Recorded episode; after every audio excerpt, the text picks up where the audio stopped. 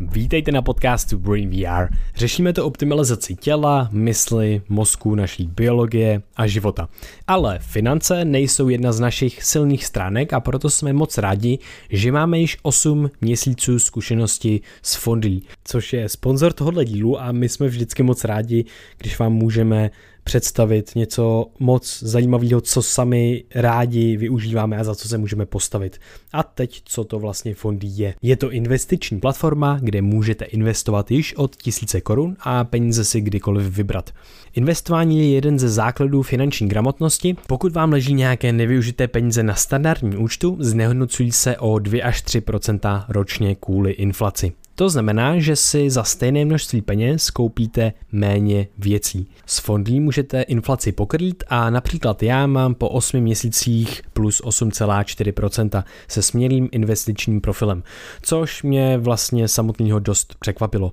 Tady je ale důležité upozornit, že portfolio může kolísat, přeci jen je to investování a nikdo neví, jak přesně se trh zachová. Fondlí obchoduje s akcemi a investicemi podle vámi zvolené investiční strategie od bezpečné po agresivní za vás automaticky.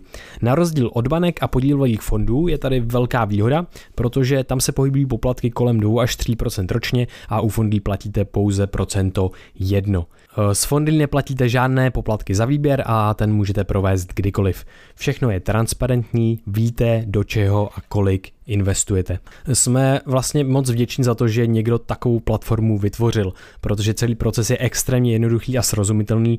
Já sám jsem chtěl investovat již dřív, ale měl jsem takovou bariéru, protože jsem nevěděl, jak do tohle trhu nebo do tohle světa vlastně vstoupit a Fondly to usnadnilo uh, tisícenásobně. Takže mě to vlastně celý ohromilo a s Fondly pro vás máme tři měsíce investování úplně bez poplatku, když zadáte kód B2TVA při registraci. Tak a teď už si užijte tenhle podcast.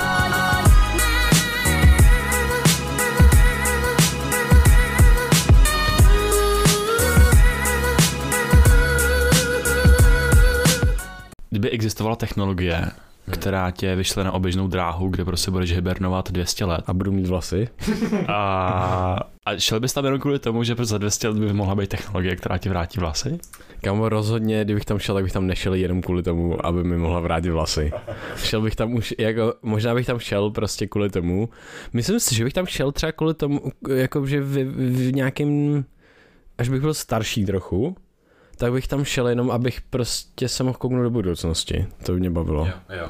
No ale právě třeba v tomhle věku, jakože kdyby se tam, tam někam jako zašel, tak to je obrovský risk, protože ty najednou se probudíš do úplně jiné doby, s úplně jinou, jinou uh, filozofií, s jiným duchem doby, s jinou technologií a fakt ti bude hrozit, že jsi takový trosečník mezi jako lidma budoucnosti, že vlastně jako fakt nepo, jako že tvůj mozek, který už v tomhle věku, protože tobě je kolik 25, hmm. Už má prostě nějaký automatický reakce zajetý a už se hůř mění a nasává nějaký jako nové věci, jako, které jsou komplexní, které tím ovlivnit celý život. Takže by to bylo jako, jako hardcore se také probudit za 200 let. Hele, ale to je, to je hodně dobrý téma, protože já si myslím, že by to bylo hardcore a že by to bylo hodně náročný a nemyslím si, že bych to podstoupil, že vlastně to neznámo je úplně crazy, ale zároveň ta představa, ta hibernace, to, to je to, že ty ani nemáš, to není ani spánek, ani nic takového, to je prostě to, že ty lusknutím prstů tam vlezeš a vylezeš a vylezeš za 200 let později. A máš brutální kocovinu, podle mě. No, to asi bys měl, no. Jako, jo, no. Tak ty hiber, hibernační technologie, že jo, který se nějakým způsobem snaží jako vyvíjet a tak dále, tak jsou na základě toho, že prostě ti vyměnějí, že ti v podstatě vypnou eh, všechno a nějakým způsobem se snaží zachovat uh, ty tkáně tak, aby se mohly potom obživit, což prostě nejde zatím. Ale jako to je nějaký, nějaká ta představa tohle z toho. No, takže uh, to, je, to je hrozně zajímavý. A ty jsi vlastně řekl, že by bylo těžký pro ten mozek se adaptovat vlastně v tu chvíli, protože už jsem dospělej a dospělej člověk, jak víme, tak už má trošičku zhoršenou schopnost vlastně se ten mozek měnit. A jenom mě tady napadá jedna myšlenka, že my často říkáme, a to je právě důvod, proč to říkáme, že potřeba se aktualizovat vlastně nějakým způsobem a sám sebe znát. A to je kvůli tomu, že my to sami prožíváme už dnes, protože ta změna těch strategií, které jsme se naučili do těch 10-20 let z našeho života, tak eh, ten svět už je o dost jiný než těch prvních 10-20 let vlastně. Ten svět se mění tak rychle, že je to jako kdyby jsme, já nevím, jdu spát a spánek je moje hibernace. Já se probudím a... Ten svět je brutálně jiný. nový den a nějaký nový objev a něco, nový koronavirus nebo tak a svět je jiný prostě. Ten se musíš adaptovat. Ale Krištof, to, je, to, je, to je brutálně dobrá metafora vlastně, že my se tady bavíme o nějaký hibernaci, co kdyby se probudil za 200 let, ale ono fakt stačí jenom, když se narodíme do světa a je nám 25 a najednou, hej, what the fuck. jo, je to hustý, je to hustý. Se koukneš kolem sebe, uvědomíš si, že existuješ a uvědomíš si, co všechno se děje a změříš si to, jako dáš si porovnání toho, té doby, kdy se narodil a teďka, anebo prostě třeba před stolety a teďka a zjistíš, aha, to jo, tak tohle je mindfuck. Jo, jenom stačí si porovnat ten svět, který vznikal, když ty se narodil, vlastně do jakého světa, a svět, který vzniká teď. Jakože taková ta otázka, jo, na kterou asi jako nemůžeme najít odpověď, ale jaký základy jakýho světa jako dneska pokládáme. Mm-hmm. Prostě co se teď rozvíjí za různý technologie, teď máš AI, tohle, tohle, tohle, tohle, že jo. To je fakt jako hustý. Představit si za dalších 25 let, další cyklus, jakoby, co bude, co bude, až nám bude 50. Hmm. No, mě hrozně baví, uh, se tady soustředíme vždycky na, tu, na toho jedince, na tu subjektivní zkušenost, na to prožívání toho každého živáčka, každýho z vás posluchačů, tebe, Krištofe, mě. A mě hrozně baví to, že ta otázka není jenom na lidstvo, co teďka jako člověk, jako lidstvo pokládáme za základ té budoucnosti. Ale co každý z nás, ten živáček s tou osobní zkušeností, co on pokládá za základ tomu lidstvu. Protože to není lidstvo pokládá základy lidstvu. Ne, to jsou jedinci, kteří tvoří lidstvo, pokládají základy lidstvu a jedincům. Není to prostě, bez jedinců nemáš ten celek. To znamená, že každý z nás tam hraje ohromnou roli a, a, a nemalou, je to velká role, když nám to nemusí přijít, protože nás prostě tady kurva hodně. Mm. A, a víš čeho kurva hodně? Neuronů v našem mozku, bro. Jo.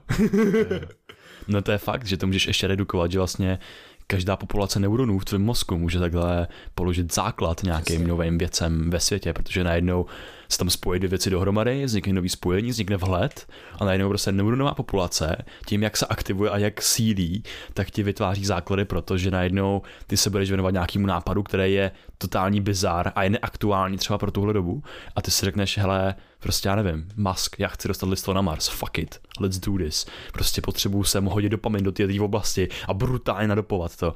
No a co se stalo po několika letech? Musk je nejbohatší mužem planety a uh, vytváří dobročinný projekty v hodnotě 100 milionů, nebo kolik, 100, 100, 100 milionů dolarů? To tak? Já, já nevím, jako ty, ty, ty, ty částky jsou v miliardách dolarů no, a ty, no, no. ty dobročiny nevím, v kolika jsou. No, takový to, že, že on vlastně vytvořil uh, odměnu mm-hmm. pro, za nějakou technologii, za nějakou efektivní technologii sbírání oxidu uhličitého. A ta odměna je nejvyšší v historii vůbec lidstva kterou by kdo vypsal za nějakou potenciální technologii. Jo, myslím, že to je nějakých 100 milionů, ale myslím, že to dělal, udělal ten Peter Diamandis, nebo to udělali dohromady. Myslím, že ta, ta X-Price, ale on je víc těchto z těch věcí. No ale no, ty jsi zmínil no, neurony v mozku. No právě, já jsem chtěl jenom říct, že ty, to je hrozně zajímavý a možná otázka tohohle z toho podcastu bude ne, co jako my živáčci jedinci budujeme za základy lidstvu budoucnosti, ale co my a člověk v jeho vývoji v každém životě, tak co jeho neurony budují za základy pro jeho mozek v budoucnosti. To je možná taková vlastně hezká, hezká představa, že my si často myslíme, nebo ta, ta obecná představa ve společnosti je, že jsme takovej rigidní, uh, vytesaný do kamene systém, jo? který prostě... Neměnej. Neměnej. A ono se spíš ukazuje, že jsme takový hodně živej, dynamický, neustále naopak měnící se systém a že můžeme velice aktivně a vědomě ty základy neuronální, který, na kterých stojí ta naše zkušenost vlastně, to, to, to my jsme jenom ten, ty elektri, elektrochemické propojení a signály, které jsou v tu chvíli aktivní, třeba aktivní teďka, když tohle posloucháte, nebo já, když tohle říkám, tak to má reprezentaci v tom mozku. A to, co budete mít v tom mozku reprezentované, tak to bude tvořit základy vaší budoucí zkušenosti. Takže na teďka, na právě teďka, co prožíváte, na tom stojí vaše prožívání v budoucnu. Minimálně jako částečně, ale vždycky tam uh, ten vztah bude. Mm, to je jenom takový to kliše, že minulost nemůžeš změnit, budoucnost nemůžeš uh, předpovědět do, do, do, do detailů, ale můžeš ji vytvořit teď v přítomnosti, tím, co děláš, tím, čemu věnuješ pozornost. Jo, jo, a, a taky, se, taky se mi líbí, že ty vlastně, ty jako v přítomném momentu můžeš měnit vlastně minulost. Je, a je to takový jako divný, je to jako, jako že... Jak je, myslíš interpretaci? Ne, jakože, jo, to taky, ale vlastně, až budeš v budoucnosti, tak ty si můžeš říkneš, je, kež bych to udělal takhle, je, kež bych se stalo něco jiného. Ale teď jsi, teď jsi tady, tak ne, nedělej si budoucnost, která by, která by ti tvořila, je, kež by to bylo jinak. Jo, ty si se, se svého jako perspektivy svého budoucího já změníš svoji minulost právě teď, protože toho to je minulost tvého budoucího já. Přesně tak. Mindfuck. Jo, jo, jo. A to přímo nějaký citát, myslím, Anton Wilson, myslím, že to má nebo někdo takovej a je to hrozně, hrozně se mi to líbí, že vlastně právě teď je ta minulost, na kterou budeš vzpomínat. Takže udělej si minulost, kterou si nechceš měnit. Ale tohle je jedna z mých, jeden z mých rozhodovacích principů, který používám. Když Uh, protože my žijeme prostě ve světě svého mozku a no, no, no, jako dnešního prostředí se mi zasekly slova v hlavě. A dnešního prostředí, který je hrozně rychlý. A ty dopaminy nás neskutečně ženou jako kupředu a chceme pořád víc stimulů. A já když mám nějaký jako problém a mám třeba tendence opouštět a, a jako ničit věci za sebou, spolovat mosty a tak, tak si vždycky řeknu, aha, Teď si představ, je ti 70 let. Jakých rozhodnutí v životě bys litoval?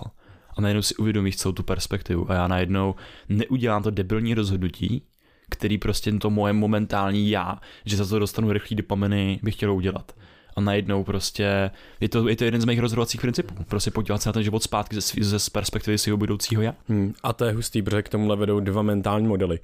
Jeden je dru, s, uh, druhý, uh, efekty druhých a třetích řádů, protože si to u, uvědomuješ z budoucna, že z jiné perspektivy a automaticky si uvědomuješ ty dopady, který teďka třeba nevidíš na první dobrou a z jiné perspektivy ano, to je jeden mentální model, který využíváme a který můžeme použít při tomhle mentálním cvičení, při jakýmkoliv rozhodování, při jakýkoliv uh, řešení naší spokojenosti a života. A druhý je, to vlastně řekl teďka, a to je to, že ty chyby vnímáš jenom retrospektivně, o čem jsme už mluvili jednou, a to je to, že ty se můžeš septat v tuhle chvíli, co za chybu dělám právě teď. A to je stejně jako kdyby se zeptal, čeho budu litovat právě teď, kdybys, když bych se na sebe kouknul. A to nemusí být ze 70, ale to může být za 5 let, za 10 let a tak. Takže tohle jsou hodně, hodně zajímavý vlastně nástroje pracováním s tím mozkem. A já bych se moc rád vrátil k tomu, že jsme řekli, Krištofe, jak to, že jsme jako řekli divnou věc, možná lidem to bude připadat zvláštně, nebudu vědět proč, a to je to, že v těch 25 teďka už nemám takovou možnost se ten mozek měnit, nebo nemám takovou schopnost adaptace, že vlastně když bych se narodil do toho světa za 200 let, tak jsem úplně vypískaný. Tam jsem prostě miminko, který udělá, který si nainstaluje ten správný software přesně té doby. Ale teďka, když bych už měl 25 let a najednou se tam přesunul lusknutím prstů, anebo jsem v tomhle světě, který se rychle mění, tak začnu mít nějaký jako problémy trošku a kazítka. Krišovi, proč to tak je a do jaký, v jaký chvíli vlastně se mi mozek mění úplně nejvíc?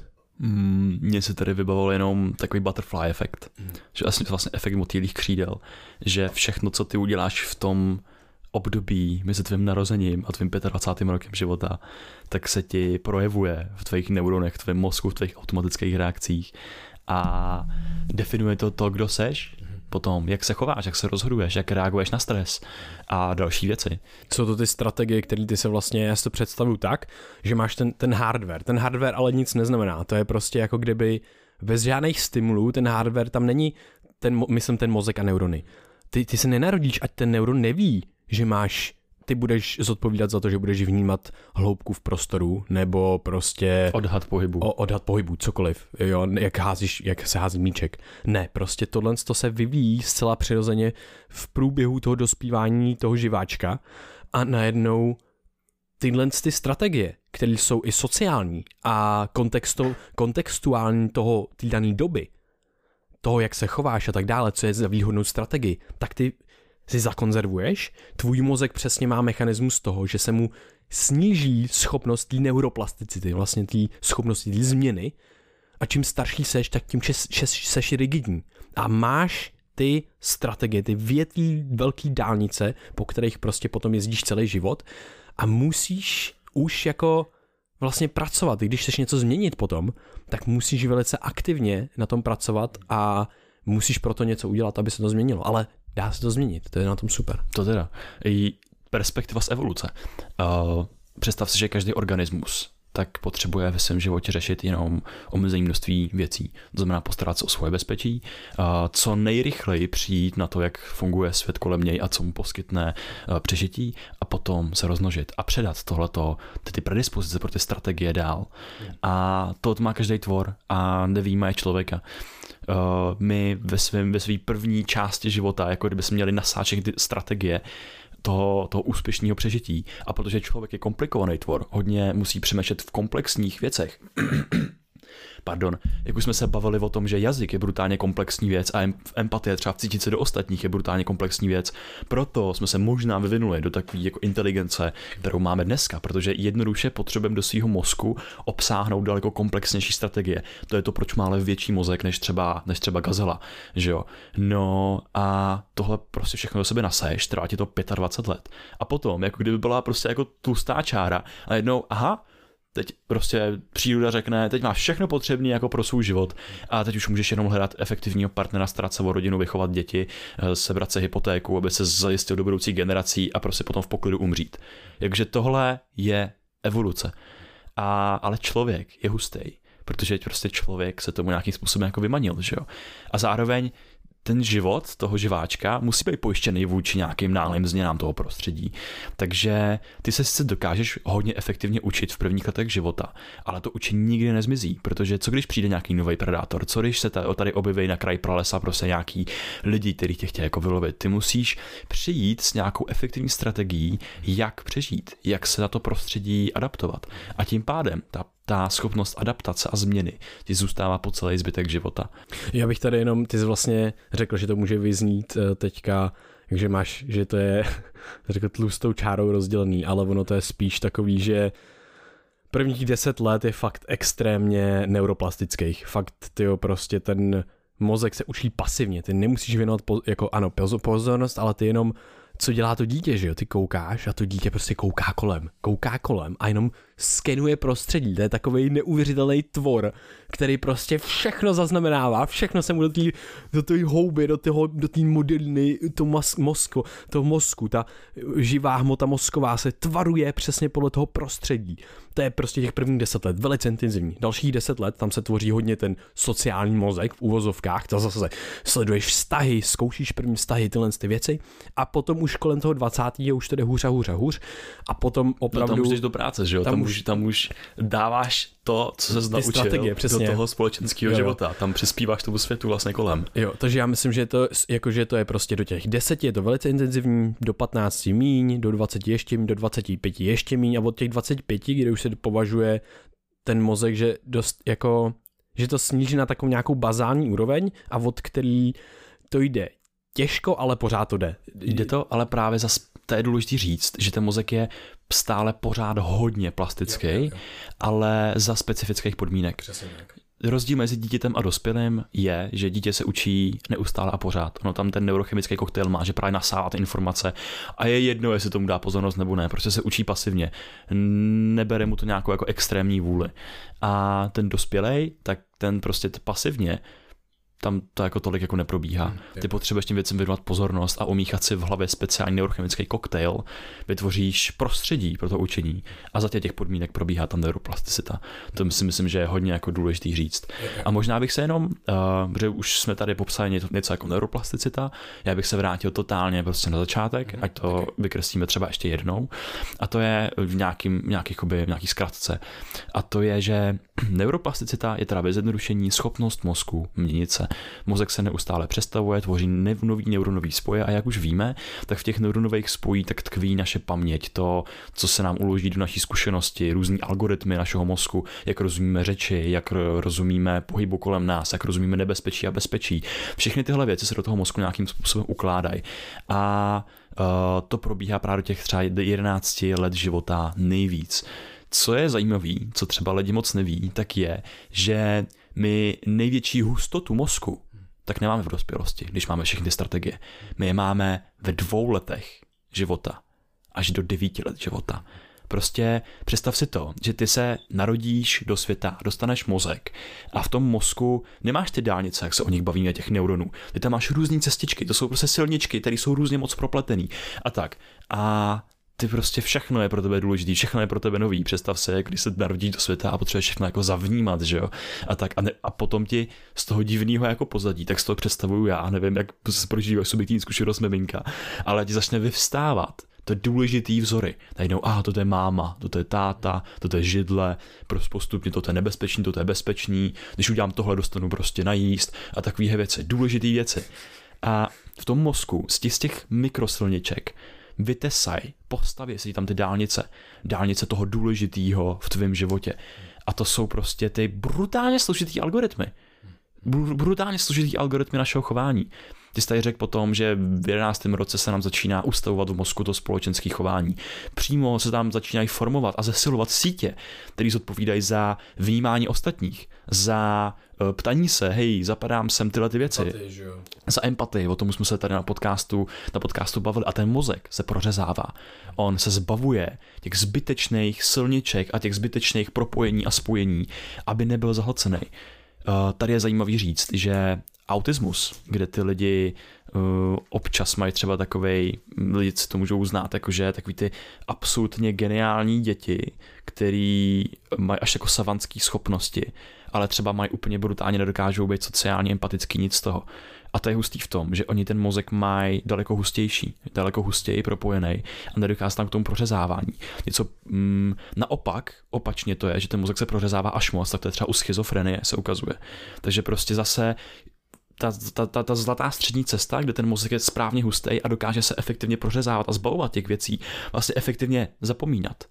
Tak tohle je jeden z nejdůležitějších mechanismů, díky kterému my můžeme přijít s úspěšnou strategií, když nás pozdraví prodavačka, tak my pozdravíme zpátky, protože to je kurva složitý mechanismus.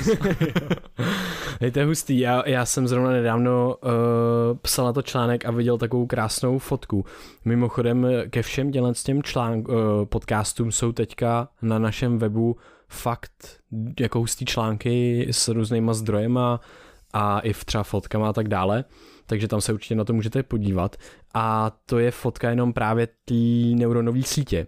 A je to prostě, když se narodí, tak ty neurony nejsou tak propletený, pak, je to, pak to pokračuje čtyři fotky do těch vlastně dvou let a v těch dvou letech je to brutálně jako prostě propletený.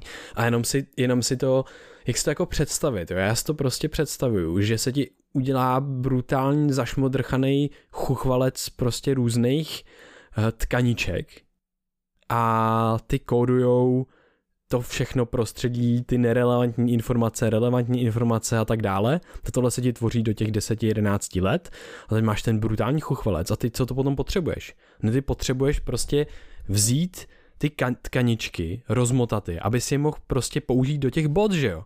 Aby si mohl ty boty zavázat potom. A ještě musíš mačnout ty správné tkaničky k sobě. To znamená, že prostě co je to prohřezávání, jenom vybrá, vybírání těch relevantních informací, které jsou důležitý, které tam zůstaly a prostě v, e, jako to, co si nahltal pasivně a nemá žádnou pro té relevanci, není důležitý, e, jo, tak to prostě se začne vymazávat. A tohle je jako si myslím takový hezký obrázek představit toho, co se děje v tomhle, tom, v tomhle tom období, že opravdu je to fakt hodně zašmodrchaná prostě směť nejvíc propojená jako na světě a taky ta, tahle ta směť kóduje tu zkušenost. My jsme, ty jsi řekl, že to kóduje že ty propojení a ty neurony a ty synapse, což, je to, což jsou ty vlastně, což jsou ty jako spoje, takže to kóduje tu paměť a všechny další věci, ale ono to kóduje hlavně tu naše, naše prožívání, hlavně tu naši zkušenost právě teď a prostě to dítě je, pro mě to je úplně neuvěřitelný. My jsme speciální druh v tom, že my potřebujeme se nejvíc starat na světě jako druh o, o ty mláďata naše, o, o ty naše děti, protože oni jsou strašně zranitelní, nejzranitelnější na světě.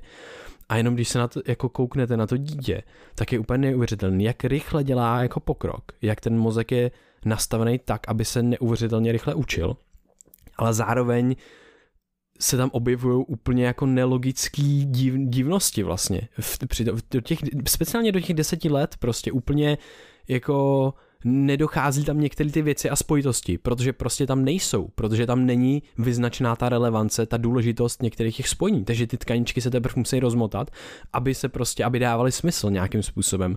A to by ne, ne, že by to dítě prostě nedávalo smysl celou dobu, ale mnoho z těch věcí smysl prostě nedává někdy. A to je hrozně jako hustý tohle z toho taky jako pozorovat a všímat si, když člověk trošičku má náhled pod tu, do té jako lepky, že tam je těch 86 miliard neuronů a triliony těch synapsí. A jenom tohle to je neuvěřitelný stroj prostě, který všichni máme a všichni jsme prošli tímto obdobím a jenom si to uvědomit je úplně wow, to je prostě strašně šílenost, jako jak na to ten život sakra při, jako přišel, I, i, jak je to možné a to je řečnická otázka, přišla to náhodou, ale je to hrozně, hrozně hustý. Mm-hmm, no, jakože mm, přemýšlím, jestli mám jít jakoby do toho nějakého vývoje mozku, vůbec jako evolučního, protože to prostě musí být hrozně zajímavý, protože uh, máš jako takhle, vlastně bych tady popsal jenom jednu věc, protože máš, máš prostě různý nervový vlákna máš nějaký senzorický vlákno, který vnímá, má za úkol vnímat vnější svět, vnímáme díky němu bolest, vnímáme díky němu zrak, vnímáme díky němu čich a další naše smysly. A to cestuje, třeba představ si zrovna jakoby, jak funguje náš reflex, jo. to cestuje do naší míchy. Tam je nějaký interneuron, nějaký vmezeřený, nějaká vmezeřená nervová buňka a ta má za úkol vlastně interpretovat ten signál, jestli je dostatečně silný na to, aby ty si odpověděl. Prostě sáhneš rukou na horkou plotínku a tu vyvolá to v tobě prostě pocit potřebu ucuknout, že? A tohle to právě vyhodnocuje nějaký ten interneuron. Takže pošle další signál, vlastně otevře takový pomyslný brány do motoneuronu, do toho neuronu, který má tou rukou za úkol hejbnout. Tady vede úplně to samé místo, jako je ten senzorický neuron, jenom má úplně jinou funkci. A tohle jsou tři, uh, tři unikátní typy nervových buněk. Samozřejmě neuronů prostě potom třeba v mozku je jakoby celá řada, ale můžeme je prostě rozdělit do, toho, do těch, těch, těch, těch, těch, těch kategorií. a v mozku tak eh, ty vlastně máš nějaký senzorický vlákna, který tam vedou, přináší tam tu informaci a mozek je má interpretovat. My si to můžeme trošku jako uh, vidlácky představit, jako ty interneurony, které to interpretují, tu informaci. A máš tam celý populace buněk různých charakterů, různých typů, různých funkcí, který jenom se staly fakt zatraceně dobrý v tom interpretovat to vnější prostředí a odpovědět na něj. Jo, že vlastně na začátku byla akce reakce a my dneska máme nějakou akci, ten mozek si to přešmodrchá, vnímáš svět, vnímáš barvy, dokáže si simulovat potenciální scénáře, to je důležitý vlastně jenom si uvědomit, že ten mozek, my neustále máme nějaký vnitřní monolog a ten mozek nesimuluje, co je pravděpodobný ten mozek simuluje možnosti.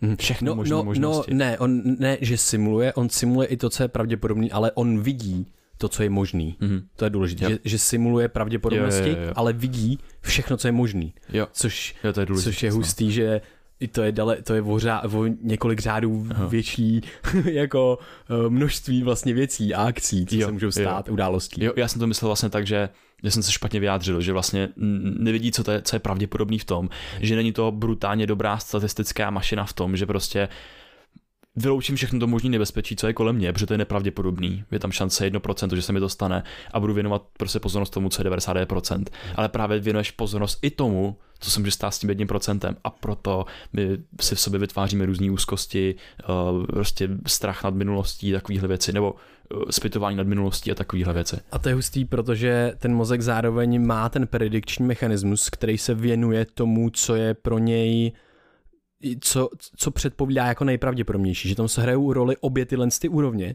a že třeba ty prostě jdeš a ty máš nějaký ideální, třeba jdeš lesem a máš nějaký ideální scénář toho, když jdeš lesem. Ty si simuluješ to, že prostě jdeš lesem a nic se neděje, ale potom najednou šlápneš na nějakou divnou věc a teďka vypadá to jako, je to prostě klaclík nějaký, ale vypadá to jako had. A ty nemáš prostě, jo, je to klaclík a jdeš dál. Ale v nějakých procentech případů tam máš právě tuhle tu možnost, že to je had. A pro tebe bylo výhodný tam mít vždycky tuhle tu možnost, protože když uskočíš rychle, tak s menší pravděpodobností ne, neumřeš, teda s menší pravděpodobností umřeš, takže spíš neumřeš a to znamená, že tyhle, tahle strategie přežila, že jo? Ale pokud bys to ignoroval a neměl bys tam to, že je možnost, že by tam byl had, v tvém mozku vůbec by neobsahovala, tak ty bys prostě tam šel, šel mu na kacík, nezareagoval bys rychle a možná by to byl had prostě v jednom procentu případů a ten člověk by umřel. A tahle strategie nebyla výhodná. Lidi, co neměli tuhle tu negativní nějakou jako předpojatost malinkou, tak prostě zemřeli. Což je vlastně zajímavé. Nebo z větší pravděpodobností zemřeli. Takhle samozřejmě. Není to 100% tak nebo tak. Jo, a to je jenom zajímavý z toho evolučního hlediska, ale i z toho vývojového, kdy se vyvíjí ten jedinec, že, jo? že vlastně pokud těch první deset let života je takový, že vlastně se nesetkáš s nějakým tím straglem, s nějakou tou výzvou uh, a máš nějaký brutálně, já nevím, totálně odvážný myšlení, tak se to na tom na té plasticitě taky projeví, že jo. Stejně jako když máš nějaký, nějak, nějakou, nějakou, nějakou druhou perspektivu, kdy eh, se ti stane třeba nějaký trauma, nebo naopak prostě, já nevím, třeba uh, po porodu, tak se tě, tě odloučí od tvý, od tvý mamči, že jo. Hmm. Takže prostě tam najednou ta neuroplasticita ta je brutálně citlivá, se tam projeví a to je prostě, jak jsme se bavili v podcastu s panem profesorem Hošlem, tak se to projeví třeba v dospělosti s tím, že máš nějakou naučenou bezmocnost, nebo se ti to projeví v tvý citlivosti na stresové události. Že vlastně ta plasticita je tak moc citlivý mechanismus a v budoucnu to může mít dopad na všechny možné strategie, se kterými přistupuješ ke světu a k životu.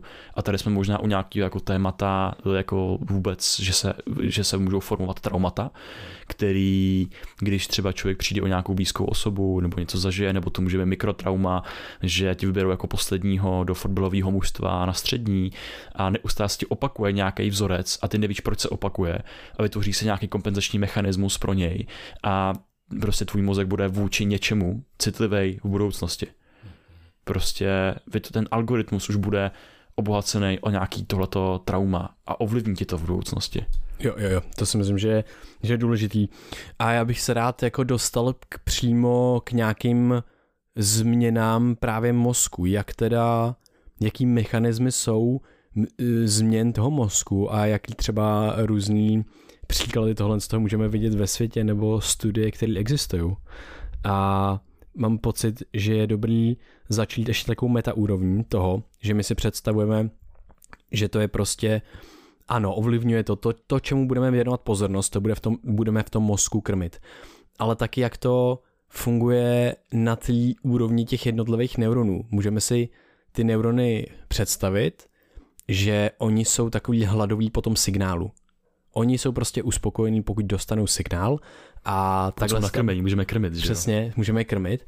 No a pokud nebudeme krmit tu populaci neuronů, tak tuhle populaci neuronů může jiná vlastně populace neuronů třeba hladovější neurony, které dostávají signály od někať, tak ho může vlastně jako ovládnout a najednou, ty jsi říkal krásný příklad, jenom tohle můžeme popsat na Penfieldovu homunkulu, jo. To je takovej na, v motorické kůře si můžeme představit, že máme reprezentaci celého našeho těla jeden, jedna ta reprezentace snímá na jedné hemisféře, druhá vlastně zase posílá uh, ty signály do toho těla a aktivuje ty svaly. Je to něco, co nám prostě, co se přesně, když, a lidi to objevili tak, že prostě otevřeli lepku, ty experimenty jsou hrozně zajímavý. Ještě když vlastně tohle to šlo, když se dělaly normálně experimenty na, mo, na mozku, nebo ne experimenty, uh, operace, a děje se to dnes, hmm. dodnes. Něm ty operace se dějou při vědomí. Jo. To je hustý. Jo, protože tam nemáš uh, receptory jako jo. bolesti. A, a tak. že kontrolují hlavně prostě jakoby odpovědi toho člověka a tak. Jo, když mají třeba nějaký nádor nebo mrtvici nebo něco. No a ty můžeš vlastně, oni začali stimulovat ty části na té motorické kůře. Oni najednou, je, já cítím šimrání tady na ruce, je, já tady hejbnu, prostě hejbli rukou nebo něco, prostě je, já cítím tady šimrání někde. A takhle začali mapovat postupně ten motorický kortex. No a zjistili, že to je hrozně divný, že vlastně tady stimulují tady tu, tady tu oblast, která je prostě nějak velká a furt oni lidi cítějí prostě uh, šimrání na palci nebo furt hejbou palcem kvůli tomu nebo rukou, prostě to je divný. A pak stimulovali kousek dál a úplně malinkatá oblast stála za stimulací nebo pocitem něčeho na zádech. A teďka to je hrozně zajímavý, protože tohle to reprezentuje tu krásnou schopnost neuroplasticity a vývoje toho organismu, protože ty budeš mít reprezentovaný větší oblasti tím, co cítíš a tím, čím tím, ohmatáváš svět. Tím, kam si dostával signál nejčastěji. Přesně tak. Tím, tím, čím si krmil ty neurony, což je hrozně zajímavý. Takže ten náš mozek je jenom nakrmená věc skrz tu naší zkušenost s tím životem a pokud jsme prostě šáhli na svět rukama, což jsme většinou dělali, tak máme ty ruce daleko samozřejmě citlivější a mají větší reprezentaci v našem mozku. Co větší v tom mozku. Jo, takže ten Penfieldův homunculus je hrozně hustý, protože on si to můžete představit, že má obří prostě ruce, obří palce, obří rty a jazyk a úplně malinkatý tělíčko, úplně malinkatý záda, malinkatý nohy. A to je prostě úplně hrozně hustý, že tohle je možný změnit a že se to prostě a, a, a, zcela automaticky na základě toho, jak krmíme ten mozek, prostě mění a může měnit a modulovat. A takhle má ten mozek reprezentovaný i třeba smysly a všechny tyhle věci. Tohle je úplně brutální proces a já na to mám hned několik jako typů a experimentů, které na to byly udělané, aby to lidi jakoby představili, jak moc ty neurony v tom mozku soupeří o to, aby dostali tu glukózu, aby byly nakrmený. A Tady mě napadá experiment uh, Hubla a Wiesla, který za něj dostali Nobelovu cenu za fyziologii. A oni udělali věc, uh, která se asi hodně lidem teď nebude líbit, protože tam jsou koťátka. A oni udělali to, že těm, že jak jsme se tady bavili o té kritické periodě, to je ta část života, těch prvních deset let, to se týká člověka, kde ten mozek je plastický a obtiskává do sebe ty úspěšné strategie z toho svého prostředí. On sbírá, jak se říkal, my krmíme ty různý smyslové orgány a oni se potom projevují v tom našem mozku. No a oni přesně tuhle vlastně hypotézu vzali a uh, koukli se na to, jak se nám vytváří vnímání světa pomocí zraku, jak světlo ovlivňuje vývoj našeho mozku.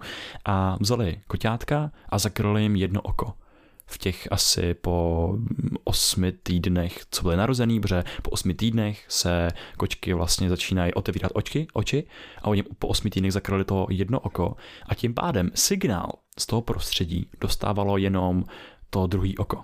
A jenom ta oblast vlastně, kde, kde je reprezentovaný to druhý oko. A jenom ta oblast těch neuronů, kde je reprezentovaný to druhý oko. A co se stalo po třech měsících, myslím, co, jim, co tohle to bylo, tak oni potom vlastně odstranili uh, tu, tu druhou klapku a podívali se jako na, na, na, na ty koťátka, co se jim, co se jim prostě jako stalo v tom mozečku a zjistili, že uh, když se ty kočičky dívají do světla na svět, tak uh, vidí jenom to jedno oko, který bylo odkrytý. Že ono, ale nevidí jenom tou jeho částí, ono vidí, ono převládlo i tu část, která byla zakrytá. Takže to druhý očičko, který nebylo stimulovaný, není reprezentovaný v tom mozku. Ono nemá, nevnímá vlastně ten svět, to světlo, protože prostě nebylo živený, nebyl živený ten smysl v tom mozku. Respektive ten, to, to oko samotný ho může vnímat, ale nepošle tam nebude tam poslat žádný efektivní signál, protože ne, ne, nemá reprezentovanou oblast. To znamená, že ten mozek to nemůže vnímat. Je to prostě odpojený koryto řeky, víceméně. Přesně. Jo, ale co je zajímavé je, že čím víc to oko dostávalo zase ten signál z toho prostředí, tak tím se zase přestavovala ta neuronální struktura v tom zrakovém kortexu, že vlastně tu sílu se ta jedna část začala brát zpátky, protože ten mozek je takovýmhle způsobem plastický. Jo a je hustý, že to je pravděpodobně, že máš nějaký už jakoby to propojení základní, protože to oko tam pořád vedlo do té oblasti, jenom prostě už ta oblast byla ten mozek je hrozně hustý, že on si najde cestičky propojení tím elektrickým signálem, on se, on se krmí tím elektrickým signálem, nebo elektrochemickým prostě. A pokud ho něco bude aktivovat, tu oblast, a nebude zcela, zcela logicky, pokud já nebudu dostávat signály do nějaké oblasti, tak prostě oblasti, kole, oblasti kolem který signály dostávají a jsou nějak jako podobný tomu původnímu, mají tak mají hlad a prostě ty nevyužitý neurony se na to zcela logicky napojí. Já tady mám krásný citát z knížky Life Wired od Davida Eaglemana, to je jeden z našich nejoblíbenějších taky neurovědců a jeden taky z nejznámějších. Neurony jsou uzamčené v boji o přežití. Stejně jako sousedící státy, neurony označují svoje teritoria a neustále je chrání. Bojují o tato teritoria na každé úrovni systému. Každý neuron, každý spoj mezi neurony bojují o zdroje.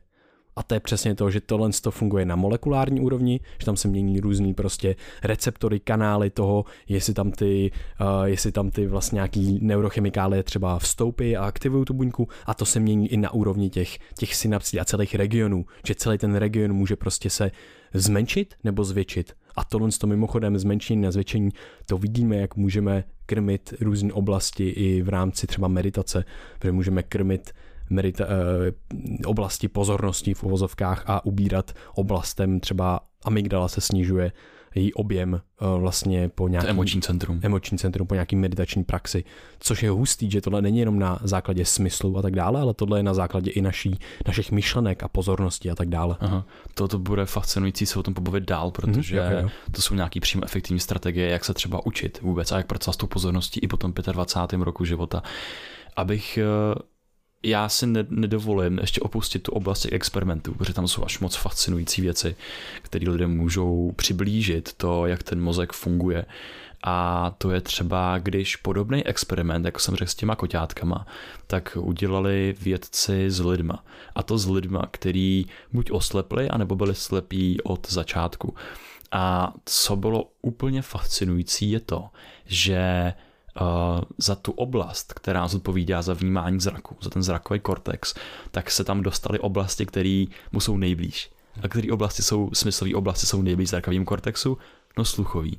Takže najednou lidem se tam dostalo víc těch sluchových, sluchových vlastně větší oblast, kódovala ten sluch a oni jsou daleko citlivější vůči sluchu, že vlastně člověk, který má funkčních všech jeho pět smyslů, tak si nedokáže představit, jaký to je o jeden z nich přijít a jaký to je třeba jenom slyšet, protože vlastně se ti potom jako otevře úplně nové možnosti vnímání světa v tom slyšení.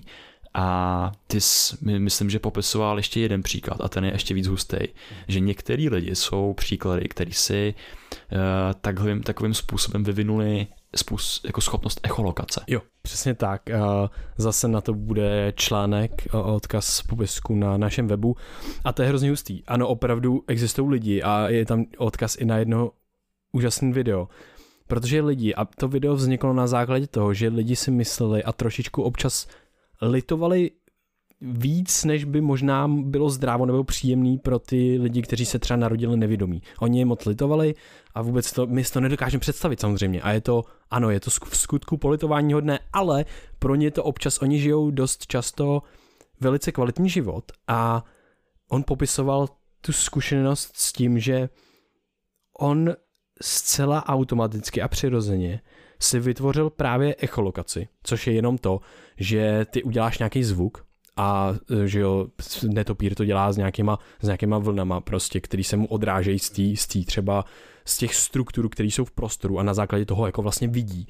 No a stejně tak to dokáže dělat člověk, když to vlastně krmí a když to má dostatečně reprezentované, protože má dostatečnou citlivost tohle z toho právě v tom mozku, což je úplně neuvěřitelné. A ty lidi normálně jdou a dělají takový, takový, takový mlaskání a u něj různě hlasitý a prostě třeba on tam byl na nějakém molu a takhle mlasknul a věděl, že prostě má 20 metrů loď, že tam je nějaký objekt. A nebylo to jenom velký objekt jako loď a tohle ale potom šli níž a šli prostě do nějakého bytu a on jemnějším mlasknutím pozna, poznal, že tamhle je stůl a na stole je prostě hrneček.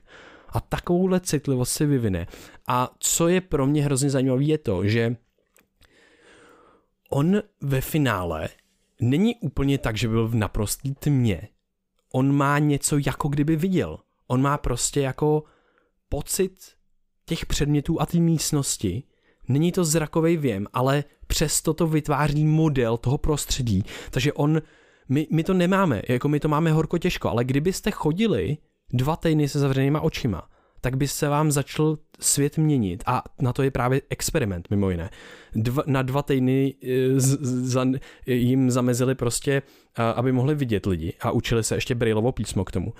A oni začali mít prostě představu tý, toho prostoru a tak dále daleko lepší než dřív a ukaz, ukazuje se, že už po dvou týdnech se začaly tyhle ty regiony v mozku přestavovat a že stejně jako člověk, který se narodil nevědomý, tak to samý se může stát u člověka, který se stane nevědomý v průběhu času. A normálně, když oni četli to Braillovo písmo, tak se jim začala aktivovat ta oblast toho okcipitálního laloku, který stojí za zpracovávání těch zrakových věmů, což je úplně neuvěřitelné, takže tohle to se může stát každému z nás za prvé a za druhé každý z nás má tuhle schopnost to změnit a každý mozek je nastavený na to, že prostě když přestane dostávat signály z jednoho smyslu, tak tu mozkovou oblast, která zatím, která to reprezentuje, tak ovládne jiná oblast. A hrozně zajímavý je to, že oni pak udělali další extrém tohohle z toho experimentu a oni to udělali na 60 minutách. A po 60 minutách se v, v, v, v, v, v magnetické rezonanci zaznamenalo aktivita mozku v té akceptální oblasti na základě hmatovního věmu. Oni se 60 minut učili Brailleovo písmo a nemohli vidět a po, po takovéhle krátké době tam byly první náznaky té aktivity, což je totální jako mindfuck. Mám k tomu dvě věci. Mm-hmm. Jedna je právě brutální, že člověk jako já si nedokáže představit, že někdo čte Brailleovo písmo mm-hmm. a právě když uh, fakt jako jsi deprivovaný věmama, tak tvůj mozek ho reprezentuje samozřejmě víc, protože to je signál z toho vnějšího prostředí. A další věc je hrozně hustá, že uh, Naglová essay, že jo, what is it like to be a bat? Jaký to je být netopírem, že prostě ty vysíláš nějaký pro člověka naprosto antiintuitivní signál do prostředí, on se ti odráží v nějakých podprahových vlnách, kterými vůbec ani nemůžeme vidět, slyšet nic a on to interpretuje a na základě toho si jeho mozek vytváří. Ty interneurony, jak jsem se tam o nich bavil, jak eh, se rozhodují, jestli na něco reagovat a interpretují si vnější svět, tak interpretují to ten signál a zase vytváří nějaký vnitřní model toho světa. Jaký ten vnitřní model je, to my naprosto vůbec ani nemůžeme tušit. Mm. A tohle to mi přijde neskutečně fascinující. Eh, k tomu Brailleovu písmu, tak eh, mě napadnul ještě jeden experiment, který udělal Mercenich, myslím, že tak nějak se to čte, v 90. letech. To je ten člověk, který tenkrát jsme se bavili o tom, jak, přiš, jak přišel těm, těm opicím ty dva prsty dohromady a oni jim v mozku splynuli. Tím pádem oni nebyli schopni ohnout jeden prst zvlášť, protože ten mozek už interpretoval dva prsty dva prsty zároveň. Hmm. Jo. A to je krásný, protože tady přesně se vracíme k tomu homunkulu, protože ten homunkulus má reprezentovaný ty prsty samostatně a můžeš stimulovat jednu oblast a hybne se jeden prst. Ale teďka, když si se je spojil a dva ty, já nevím, jak dlouho byly spojený, ale už po krátké vlastně době oni splynou v tom homunkulu a ty stimuluješ jednu oblast, ale z toho hýbou se oba prsty. I když je rozmotáš potom ono, a ono se to potom vrátí zpátky, hrozně hustý, že u všech těchto z těch změn tak velice rychle dojde k tomu, že se ten mozek navrátí zpátky do toho původního stavu. To je taky dost jako zajímavá věc. Je to o tom, jak dostaneš signál. Potom jsou různé patologie, kde právě ti jedna oblast převládne na tu druhou oblastí a najednou tebe se třeba vytvoří synestézie, kterou nechceš že vidíš Co právě, je synestézie? že vidíš eh, propojit nějaký smysly, že vidíš třeba barevný písmena nebo slyšíš, slyšíš barvy. barvy a tyhle věci, nějaký anomálie v tom vnímání. A to je tím, že prostě dvě oblasti ti se tím moc spojí tou jejich aktivitou. A to je taky brutálně zajímavý, o tom se taky určitě někdy nahrajeme nějaký podcast. Jenom k tomu experimentu, co jsi tady řekl, s tím Brailleovým písmem, tak právě ten Mercedes tak udělal, udělal to, že lidem, myslím, že jim zavázali oči, a nechali je číst Brailleovo písmo, když ho nikdy předtím nečetli. Mm-hmm. A hustý bylo, že ten mozek přišel s neuroplastickými změnama, že se tam projevily právě po několika minutách až hodinách ty neuroplastické změny toho učení, že oni fakt se dokázali jakoby učit to Brailleovo písmo efektivně. Ale co bylo hustý bylo, to byly lidi po tom 25. roku života, kdy končí ta uh, přehnaná schopnost mozku učit se. Uh, oni jim potom poustili do pozadí nějaký zvuk, nějaký pískot. A ty lidi, když se přestali soustředit na to Brailleovo písmo a začali vnímat ten zvuk, tak tam žádná neuroplastická změna v tom mozku neproběhla. A to je hustý, že ta pozornost nám jakoby kanalizuje ten proces toho učení. Že tam vzniká tunel, kam ty zaměřuješ tu pozornost, kde se zesiluje, tak tam se zesilují spoje v tom mozku, tam získáš ten signál. A jakmile jsi rozhozený a tvoje pozornost cestuje někam jinam, tak ta neuroplasticita samozřejmě bude probíhat v tom zvukovém centru. Hmm. A už to není v tom centru, který ty se chceš naučit. Hmm. Takže tohle to je. Nebo ti to bude skákat a ani jeden nebude efektivní. Přesně tak, právě většinou to je tak. No. To je hustý, protože teď si jenom jako vzpomínám na to, já nevím, to snad skoro každý zná, takový ten vtip. A počkat, ze slab to rádio, ať líp vidím.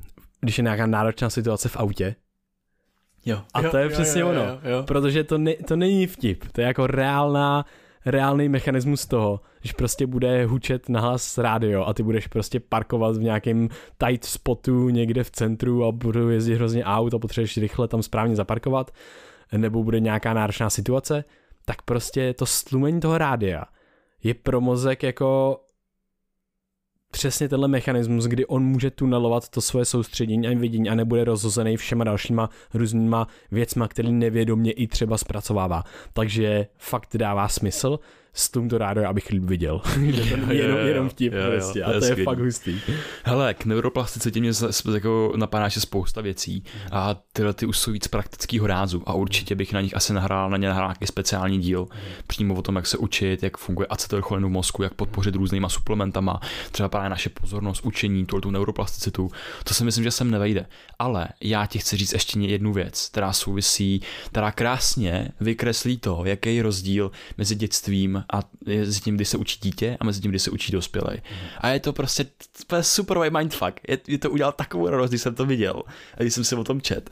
A to je, to není žádný experiment z vědecké laboratoře, to prostě udělal člověk, který ho zajímá mozek a seberozvoj a zlepšovat se každý den o nějaký procento. A chtěl zjistit, jestli uh, jestli něco vědět a chápat znamená, že, že to zvládneš líp, tu událost. Jo a on udělal prostě brutální věc. On nějakýmu svým týpkovi kámošovi uh, řekl, ať mu vytvoří, ať mu vytvoří takzvaný backward bicycle. Mm-hmm. Jo, to je prostě, že ty zatáčíš doleva a kolo ti jde doprava. Takže úplně antiintuitivní pro, antiintuitivní pro tvůj mozek. My jsme se každý učili jezdit na kole a prostě jasný, že když zatočíš doprava řídítkama, tak ti jede doprava. A prostě nebylo to jednoduché naučit se jezdit na kole. Ale jakmile se to jednou naučil, tak prostě už ti to potom jde. A víceméně každý jsme se to naučili docela, docela rychle, že jo. A on najednou tomu mozku udělal ten mindfuck, že to otočil že prostě otočil ty kola. No a začal se na tomhle uh, převráceném kole učit jezdit. A hustý bylo, že právě on brutálně chápal mechanismus. Prostě věděl, že ty vole, kdybych měl natočit jenom řídítka trošičku a prostě uh, mělo by to jet a měl bych udržet rovnováhu. A jemu to nefungovalo. Jemu to nefungovalo. A jemu trvalo 8 měsíců, než se přeučil. Každý den trénoval, aspoň hodinu, a trvalo mu 8 měsíců, než svůj mozek naučil jezdit na takovémhle kole jednoduchý algoritmus, který jsme se, který jsme se jako děti naučili prostě během pár týdnů, jemu trval 8 měsíců v té dospělosti. Co bylo hustý bylo, že on potom vzal svého nějakého osmiletého syna a řekl mu, ať se naučí na tom kole jezdit. Syn si párka vymlal, vymlal držku, že jo? se se někde rozbás, ale jemu to trvalo dva týdny. Mm-hmm. Tomu dítěti, který už umělo jezdit na kole, taky měl ten algoritmus daný tak mu trvalo dva týdny, než se naučil jezdit na tom obráceném kole. A to je hrozně hustý. No a co je ještě hustější, je, co se stalo potom. On po těch 8 měsících co se naučil jezdit na tom obráceném Nemohl jezdit kole. na tom normálním. Nemohl jezdit na tom normálním. Ale co se stalo? To je úplný mindfuck, protože on asi hodinu zkoušel jít na tom normálním kole. A prostě říkáš si, ty vole, ten algoritmus v tom mozku musí být. Ty ho tam máš, jak to, že, jak to, že to zapomněl, jak to, že ten mozek zapomněl jezdit na tom kole. A bylo hustý, že mu to furt nešlo. A najednou přišel brutální zlom, kdy prostě najednou na to kolo jednou naskočil a najednou si vzpomněl jo. a ono se to rozjelo. A to bylo z ničeho nic, no nebyl postupný proces. Ten mozek restartoval ty kontexty, ty koncepty, který měl v těch neuronálních populacích, v těch algoritmech a on najednou byl schopný jezdit normálně na tom kole, z, jako, jako z momentu na moment. Že je hustý, že prostě on, to, on na tom popisoval to, že něco vědět a chápat tak eh, neznamená uh, tomu rozumět. Jakože, že když víš a chápeš, jak se jezdí na kole, neznamená, že dokážeš jezdit na jakýmkoliv kole. A to je hrozně hustý, že i to ježdění na kole, tak je pro mozek brutálně komplikovaný algoritmus, jako všechno ostatní. A teď si představ, co v životě zažíváš složitějšího než jedění na kole co ten tvůj mozek musí zvládat a musí ovládat.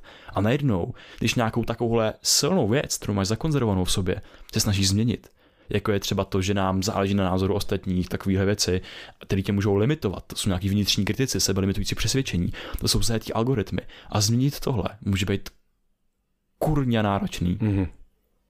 Jo, já si myslím, že tady jako mě to strašně baví, že já chci, aby si lidi hodně odnesli z tohle dílu, jednu důležitou informaci a to je to, že ten mozek se dá měnit, ale že vlastně všechno, co tady popisujeme, tak to jsou samozřejmě udělané experimenty na velice specifických a jednoduchých oblastech mozku v tom smyslu, že prostě motorická kůra a homunculus a smysly a okcipitální lalok, zraková kůra, která ovlivňuje eh, a vnímá ty smysly, tak všechno tohle jsou jako zaznamenaný mechanismy, ale my v tom mozku máme naše myšlení, veškeré naše chování, veškeré naše pocity a všechno tohle funguje na úplně stejných principech a základech a úplně stejně se může měnit. A my prostě můžeme být naučený mít strach, když máme vylézt na veřejnost a mluvit tam. My můžeme mít strach se přihlásit na vejšce a mluvit na přednášce. My můžeme mít strach, když jdeme na zkoušku. My můžeme mít strach, když jdeme na pohovor. Všechno tohle to jsou ty naučené strategie a mechanismy a nějaký i evoluční kazítka, a samozřejmě oni mají určitou výhodu, ale v dnešní době dost často i nevýhodu a my můžeme postupně tohle to vyrovnávat a vyrovnat to do nějaký, jako aspoň do nějakého neutrálna, aby jsme si uvědomili, jo, je to pro mě důležitý, ale já podám ten nejlepší výkon, když nebudu stresovat a nebo ne, podám ten nejlepší výkon, když nebudu stresovat dva týdny předtím, ale možná až přitom, nebo něco takových. Prostě si uvědomit, že některé uvědomění, který si budeme připomínat, jako třeba i o naší hodnotě ve světě, že nezáleží na tom, co dělám ve světě a přesto mám hodnotu, a jenom jako takovou. Mimo jiné to paradoxně potom umožní nám dělat věci ve světě jako líp, protože necítíme na takový tlak a takový další jako věci. A nebo ten vnitřní kritik. No a my můžeme postupně si uvědomit, že aha, my všechny tyhle věci krmíme x let dost často je problém, že o nich nevíme. Oni jsou hluboko někde v nevědomí, v podvědomí a jsou to automatický vzorce právě. Co je hustý si uvědomit je, že mozek se ano, mění se neustále, ale taky se nebude jako moc učit něco nového, pokud my budeme dělat ty staré věci. My musíme začít dělat nové věci, které se vymykají tomu našemu minulému chování, aby se ten mozek začal učit a měnit efektivnější. Tohle to může být frustrující, nepříjemný, je to stresor, ale tenhle ten typ stresu a tenhle ten typ nepříjemného pocitu a frustrace, to je signál, že dochází ke změně. To je signál, že se vám tam míchá takový neurochemický koktejl toho, že se najednou učíte ty nové věci. A my si můžeme zcela vědomě, nyní díky psychotechnologie, jako je meditace, jako je všímavost, tak my si můžeme začít všímat těchto z těch věcí. Proto pořád mluvíme o všímavosti a o meditaci. Protože my si jich začneme, začneme všímat a pokud o, o ničem nevíme, tak to nemůžeme měnit samozřejmě. To znamená, že když si tomu všimneme, když si budeme psát deník a líp se sami známe, tak najednou můžeme začít měnit některé dílčí prvky našeho myšlení a chování a krmit si třeba i tu schopnost metapozornosti. To, tu schopnost, jak si vybírat, čemu budu věnovat pozornost. Schopnost, e, schopnost směřovat tu pozornost. A to dělá právě meditace. A tohle to taky má reprezentaci v našem mozku. A my stejně tak, jak krmíme naše smysly, tak my stejně tak, když nebudeme krmit tenhle sval v uvozovkách, tak taky bude chátrat. A to znamená, že eh, meditace a všímavost je jeden z nejlepších nástrojů, jak vlastně je to taková sebeřízená neuroplasticita vlastně, že si poprvé uvědomíme, a my máme neuroplastický mozek a ovlivňuje to naše všechno, eh, a my to můžeme ovlivnit taky, jako zcela vědomě a záměrně. A tohle to si myslím, že je jako krásný, krásný jako krásný příklad toho, co si, co si můžeme všechno s tím mozkem, jak si můžeme pracovat a co si myslím, že je jako jedna z nejdůležitějších věcí z tohohle dílu. Mm-hmm, jo, já tam mám ještě takovou jako takový recept na vaření polívek právě toho učení a té směny. A to je čistě jenom to, že zase, my jsme to řekli v těch minulých dílech, ten mozek vnímá to, co je důležitý. Takže když ty si, ty si z té věci uděláš pro sebe důležitou věc, která je důležitá pro tvůj život a že tě ovlivňuje třeba. Může to být než, negativní, že ty necháš vyvstat ty svoje neurony, které kódují tu událost, tvoje rozhodnutí, který se neustále opakuje. Všimneš si toho a ty to posílíš vlastně v té hlavě, že jo. No ale tehdy ty to můžeš začít měnit. Je to důležitý, je tam ta stresová reakce. Stres je podmínkou pro učení a pro změnu v mozku. Takže ty najednou můžeš využít ten stres k tomu, aby si měnil svůj mozek, což je naprosto fascinující. Yep. Já bych tady ještě rád vlastně řekl nějaký různý mýty. Uh, mám, tak, mám jeden takový, který je hodně častý. Lidi si myslí, že čím aktivnější ten mozek je, tak tím lepší výkon třeba podávají a nebo čím propojenější a tak dále. Ono se ukazuje že skutečně, že propojení je velice důležitý, ale naopak se ukazuje, že ty když zefektivníš nějakou aktivitu, tak v tu chvíli dostáváš to mistrovství. Není to o tom, že máš prostě ten propojený chuchvalec, který je super aktivní. To je doba učení. Řekněme prostě, učíš se na tom kole nevíš, takže prostě celý tvůj mozek svítí a snaží se na to přijít prostě a je to chuchvalec právě propojený, stejně jako bylo v tom dětství. Takhle hezky si můžeme představit to učení jakýkoliv nový věci, v budu, uh, když jsme dospělí. No a najednou co se stane? Co, kdy se stáváme mistry? To je tehdy, když najdeme ty relevantní tkaničky, to relevantní propojení, to důležité propojení, který hezky reflektuje ten vnější svět a stane se to efektivnějším, což znamená jednu nádhernou věc – když si vzpomenete, jak jste se učili řídit autem, tak na začátku to byl tenhle chuchvalec. Mysleli jste myslet na blinker, na přechody, na lidi, abyste někoho nezajeli, rozjížděl jste se pomalu, spojka, plyn, brzda, šlený, semafory. Všechno bylo stejně důležitý. Jo, vše, a jo, přesně, všechno bylo stejně důležité a bylo to strašně moc a všechno, všemu jsme museli věnovat pozornost. To znamená, že jsme přesně dělali, že jsme překlikávali to pozorností a takhle postupem času přes těch 30 hodin, tak jsme se najednou naučili, aha, já už mám prostě automaticky dávám spojku, automaticky už nemusím koukat na páku, prostě automaticky dávám eh, všechny, všechny stupně a potom najednou můžu jet autem a poslouchat podcasty. Nemusím, protože jako já si nedovedu představit v autoškole, že by bylo zapnutý rádio, to prostě na začátku nešlo, to by bylo taková, takový rušení vlastně toho učení a tak dále. A takhle přesně jako se ten mozek vlastně stává mistr v nějaký věci. Tolik si zefektivní ten daný proces, že prostě potom může věnovat i tu mozkovou aktivitu něčemu jinému a může se prostě ještě vylepšovat v tom daném mistrovství. A zase znova tady mám jeden jako citát od Davida Eaglemana, který tohle krásně jako schrnuje a to je Mistr si, když si optimalizuješ své vnitřní propojení tak, že reflektuje to, co je pro tebe důležité ve světě, ve světě vnějším. Takže tu danou důležitou věc, hraní fotbalu, třeba to popisoval na právě na fotbalistech, tak na začátku prostě nevíš, jak máš hybnout nohou, kopnout do míče a tak dále, ale potom si vytvoříš tu danou reprezentaci toho, co je pro tebe důležitý, což je to ten fotbal a ta hra a najednou aha, takže já přesně vím, co mám dělat a mám tam přesně propojený ty silné dálnice, které můžu využívat na tom hřišti a už to je podvědomá kompetence, už to dělám nevědomě, už vím přesně, nebudu přemýšlet, jak přesně natočit nohu a tak dále, prostě to udělám. A právě se paradoxně ukazuje, čím méně o tom budeme přemýšlet, když už máme tuhle kompetenci, tak tím lepší výkon můžeme poznat, protože uvolňujeme mozku kapacitu na to, aby si to sám vlastně zařídil, protože už to v něm je. Já bych tady ještě eh, chtěl říct, eh, to je, to je skvělý, co říkáš, to je fakt boží. A k tomu ty jsi říkal, že učení se nové věci nebo nové dovednosti je brutálně frustrující. Prostě je to ten mozek se úplně příčí a brání se, že už se nechce učit nic nového. A já bych to přirovnal k tomu, když eh, se třeba začneš učit jezdit tím autem, že vlastně před tebou stojí úkol, vytvořit ve svém mozku úplně nový algoritmus. Ty jsi jak pro, programátor, který má před sebou úplně prázdnou programovací stránku, nevím, tabula rása. tabula rása, přesně. A nebo si to můžeš představit právě jako, že chceš napsat knížku, to jezdění autem. Představ si, jaký existuje manuál, který se musíš, musíš naučit do autoškoly. To je knížka, ty prostě potřebuješ do svého mozku narvat knížku a ty ji píšeš. Takže je to jako kdyby si otevřel první stránku, vzal to pero do ruky a začal psát. A bude to náročný proces, ale představ si to, až se tu knížku, až tu knížku napíšeš, až je zavřeš a až ji tam odložíš do té svojí knihovny, kde už bude víceméně navždycky reprezentovaná.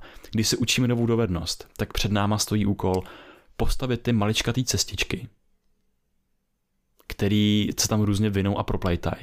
A potom z nich vybrat ty neefektivnější a vybourat tam tu dálnici. Mm-hmm. Tohle to nezní jako jednoduchý proces. Je to kurva náročný, ale je to možný v jakýmkoliv věku. Jako děti, tak prostě to jde jednoduše, je to, jde to pasivně, kamkoliv dáš dítě, tak to ono nasáje prostě cizí jazyk, cizí schopnosti a prostě další věci.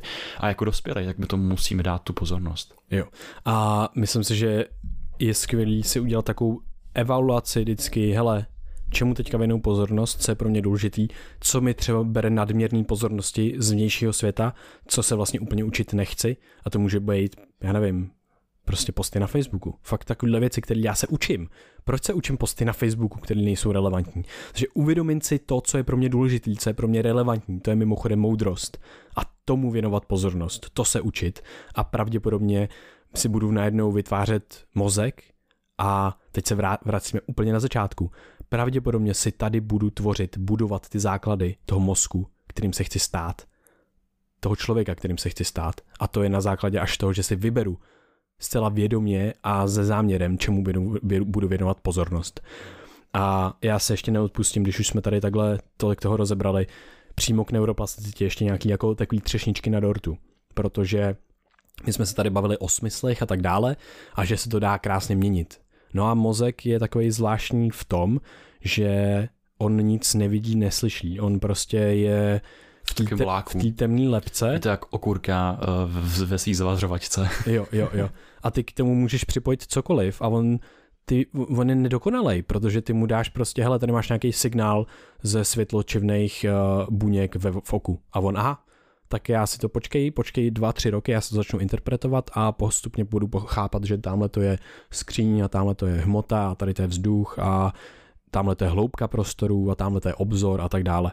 To je 3D svět. Přesně. Tohle to on se musí naučit, ale on se to naučí ne na základě toho, že on něco vidí reálně. Mozek nikdy nic nevidí, nikdy nic neslyší a necítí.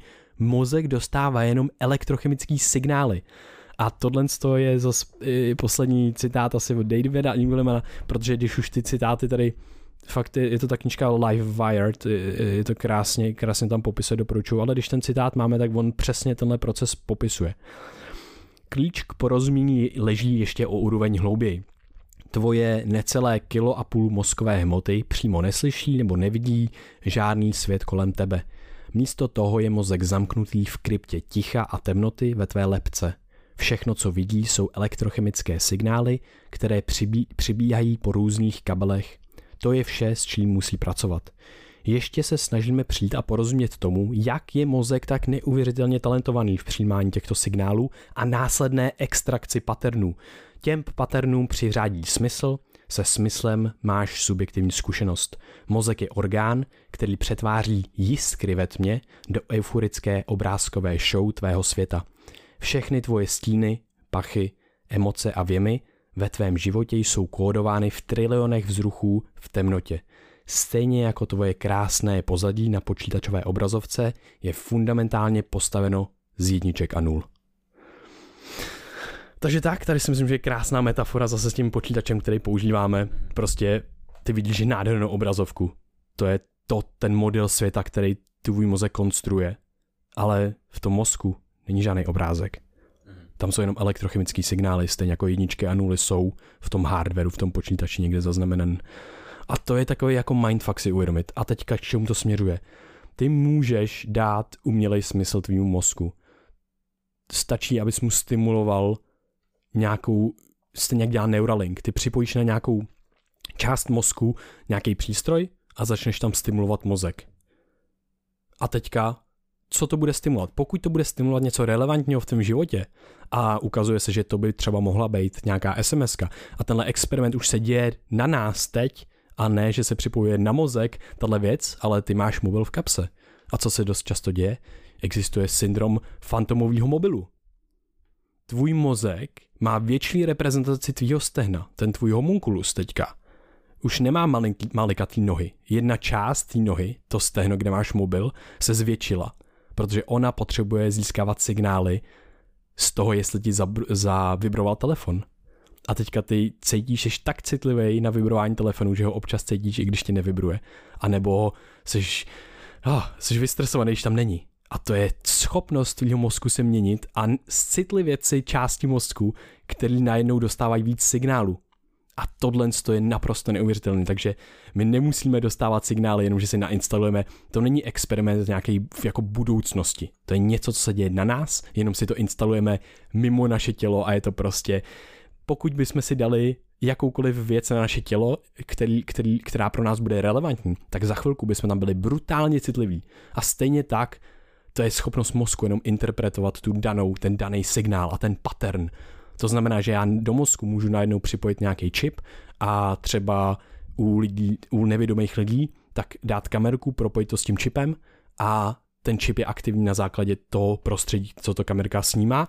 Je to nějaký pattern, který musí nejdřív rozeznat ten mozek, ale on se to po chvíli naučí a začne rozeznávat třeba prostor, postavy a má takový černobílej, jednoduchý obrázek, hodně třeba nekvalitní, ale tohle je schopnost mozku i v dospělosti. A tohle, co jsou reál, to je reálný experiment, co se udělal a mozek si dokázal interpretovat z nějakého prostě čipu v oku, jenom signály z, prostě z kamery, z toho nebiologického systému.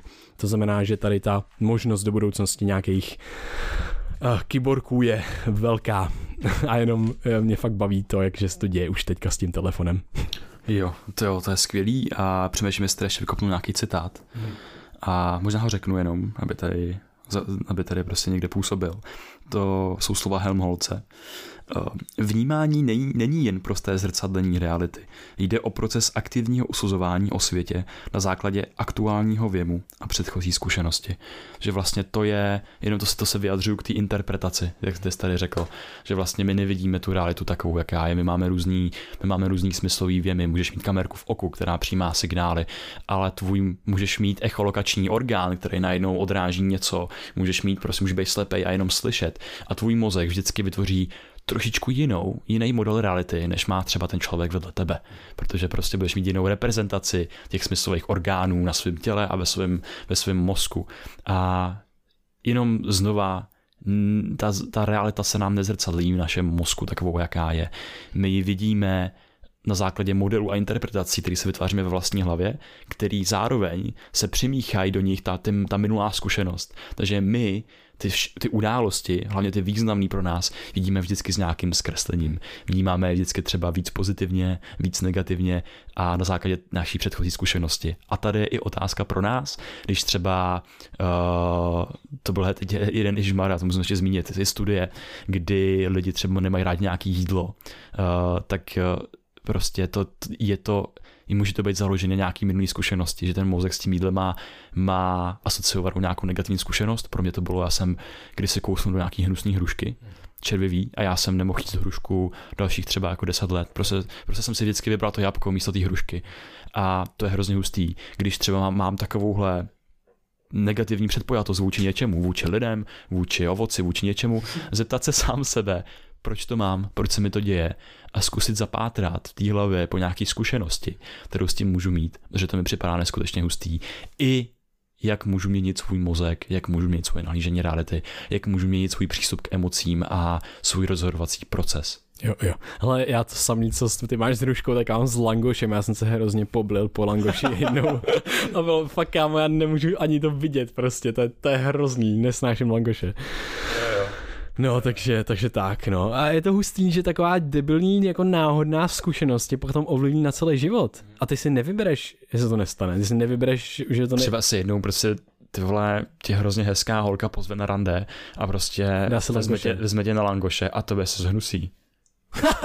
no jo, ty já, já myslím, že směřuješ k tomu, že by se mi zlepší ten langoš. ne, kámo, ne, ne, ne, ne, ne. Fuck you, Právě ty si nevybereš tu holku, protože prostě si dal langoše. A bude to někde hrozně hluboko v podvědomí. No. Že prostě, ty jo, to je všechno, co jsem, o čem jsem kdy snil. A potom někde v hlavě máš, a ne, to jakoby, někdy budeš se sedět blbě. A pak zjistíš po deseti letech, to byl ten debilní langoš. Tvůj celý vnitřní svět. Dej si bacha na langoše. Dej si bacha tak na prostě langoše. Vybaví se langoš a to je takový, úplně si představu takový ten červený prostě požární vykřičník. jak, má, jak, máš takový ty, takový ty villains, že jo, takový ty prostě ďábelský nepřátelé. To se v tvý hlavě ten, ten langoš prostě, úplně ten evil langoš. jo, to je hustý tohleto, ale si to děláme srandu a to je real shit. Je to tak, je to real. A může to ovlivnit opravdu tyhle ty nevě, jako v nevědomých nějakých úrovních tu naše, to naše prožívání a rozhodování, takže, takže tak. Hele, ty, ty jo, hele, to jsou tak brutálně zajímavé věci. Rozhodně mám spoustu typů na tu neuroplasticitu, na proces učení a jak je třeba podpořit. To by se mohli nahrát někde jindy. A nebo, pokud jsou lidi nedočkaví, tak se můžou podívat na náš uh, Brain VR průvodce mozkem a myslí. To je kurz, který je dostupný na našem webu. A tam přesně tohleto, tohleto probíráme. Máme tam i různý videa s typama, jak podpořit učení a neuroplasticitu. Je to výběr toho vůbec nejlepšího, s čím jsme, k čemu jsme za těch uh, asi pět nebo šest, pět let, co se známe a co se zabýváme mozkem a myslí, na co jsme narazili. Mm. Takže je to tam všechno nakoncentrovaný. Jo, je to, je to neskutečný. Vlastně jsme hodně hrdí na tohle dílo, že opravdu jsme si jistí, že člověka pro, provedeme celou tohle s tou s všema těma příběhama, celou tou cestou, vlastně, kde začínáme od evoluce a končíme prostě už až o úplně jako prostředí a nějakým jako digitální hygieny. Jo, změně vnímání té reality, právě to základních hodně hlubokých věcech. Pak tam je x meditací, prostě praxí a tak. Tak jako mám z toho fakt dobrý pocit, že uh, to vlastně musí ně, ně, něco dát tomu člověku a zlepšit třeba tu zkušenost s prožíváním. To, o co nám vlastně jde, ten kurz je postavený na tomhle tom, aby to prostě zlepšilo to prožívání na celý život, což je vlastně hustý. Hmm, je to něco, co bychom rádi konzumovali, kdyby, jo, no. to, kdyby to někdo udělal. A taky je to vlastně pro lidi, kteří jsou třeba noví, poslouchají náš podcast nově a my tady máme 150 epizod, přes 150 hodin prostě nahraných našich mozků. A tohle je fakt takový ten, ten filtr, těch, těch všech let, co toto nahráváme. A plus dost věcí na, navíc vlastně, které nikde ne, nezazněly a nejsou, takže... No jo, jo, jo. Hele Vojto, děkuji za bombastickou konverzaci o neuroplasticitě, ani jsem netušil, že tam začneme hibernací, přesouváním člověka od do budoucnosti a skončíme prostě u takovéhle bomb. Jo, je to skvělý. Já jsem úplně si říkal, jo, dobrý, tak jsme tak, jsme tak v půlce, to je super, a pak jsem se kouknul na čas a bylo 56. minuta a úplně, uh, OK, tak to bude na, na dva díly. jo, jo, Takže těšte se, těšte se na další díl a, a tak no, nahrajeme, nahrajeme taky nějaký srandy o učení. Jo, je Co to... všechno musí vzpomínka překonat, aby se dostala do VIP, zó- VIP zóny dlouhodobé paměti. Přesně tak. Tak jo, díky Krištofe, eh, bylo to skvělý a mějte se krásně. Díky vám posluchačům můžete nás podpořit tak, že nás zazdílíte se svou sociální bublinou a řekněte to babičce, dědovi, mamce, taťkovi, bráchovi, segře, kámošovi, kámošce, všem na světě, kočce a tak. Křečkům. Křečkům. A, no a pak nás můžete podpořit i na startovači, tam nám pošlete třeba 50, 100, 150 korun. Tyhle všechny peníze se sčítají a představte si, že třeba 100 z vás by nám poslalo stovku. No tak to najednou je 10 000 korun a to pro ná, nám vlastně umožní tohle to dělat a vlastně už jsou to jako ve, dost velký peníze a takže každý z vás, kdo nás podporujete, ohromně si vás vážíme, děkujeme Jste a děkujeme boží. i těm budoucím, protože to nám umožňuje tohle to dělat dál a dělat to, co milujeme. Jste naprosto skvělí, takže moc děkujeme vám všem a těšíme se u dalšího dílu. Mějte se, ahoj. Mějte se. Brain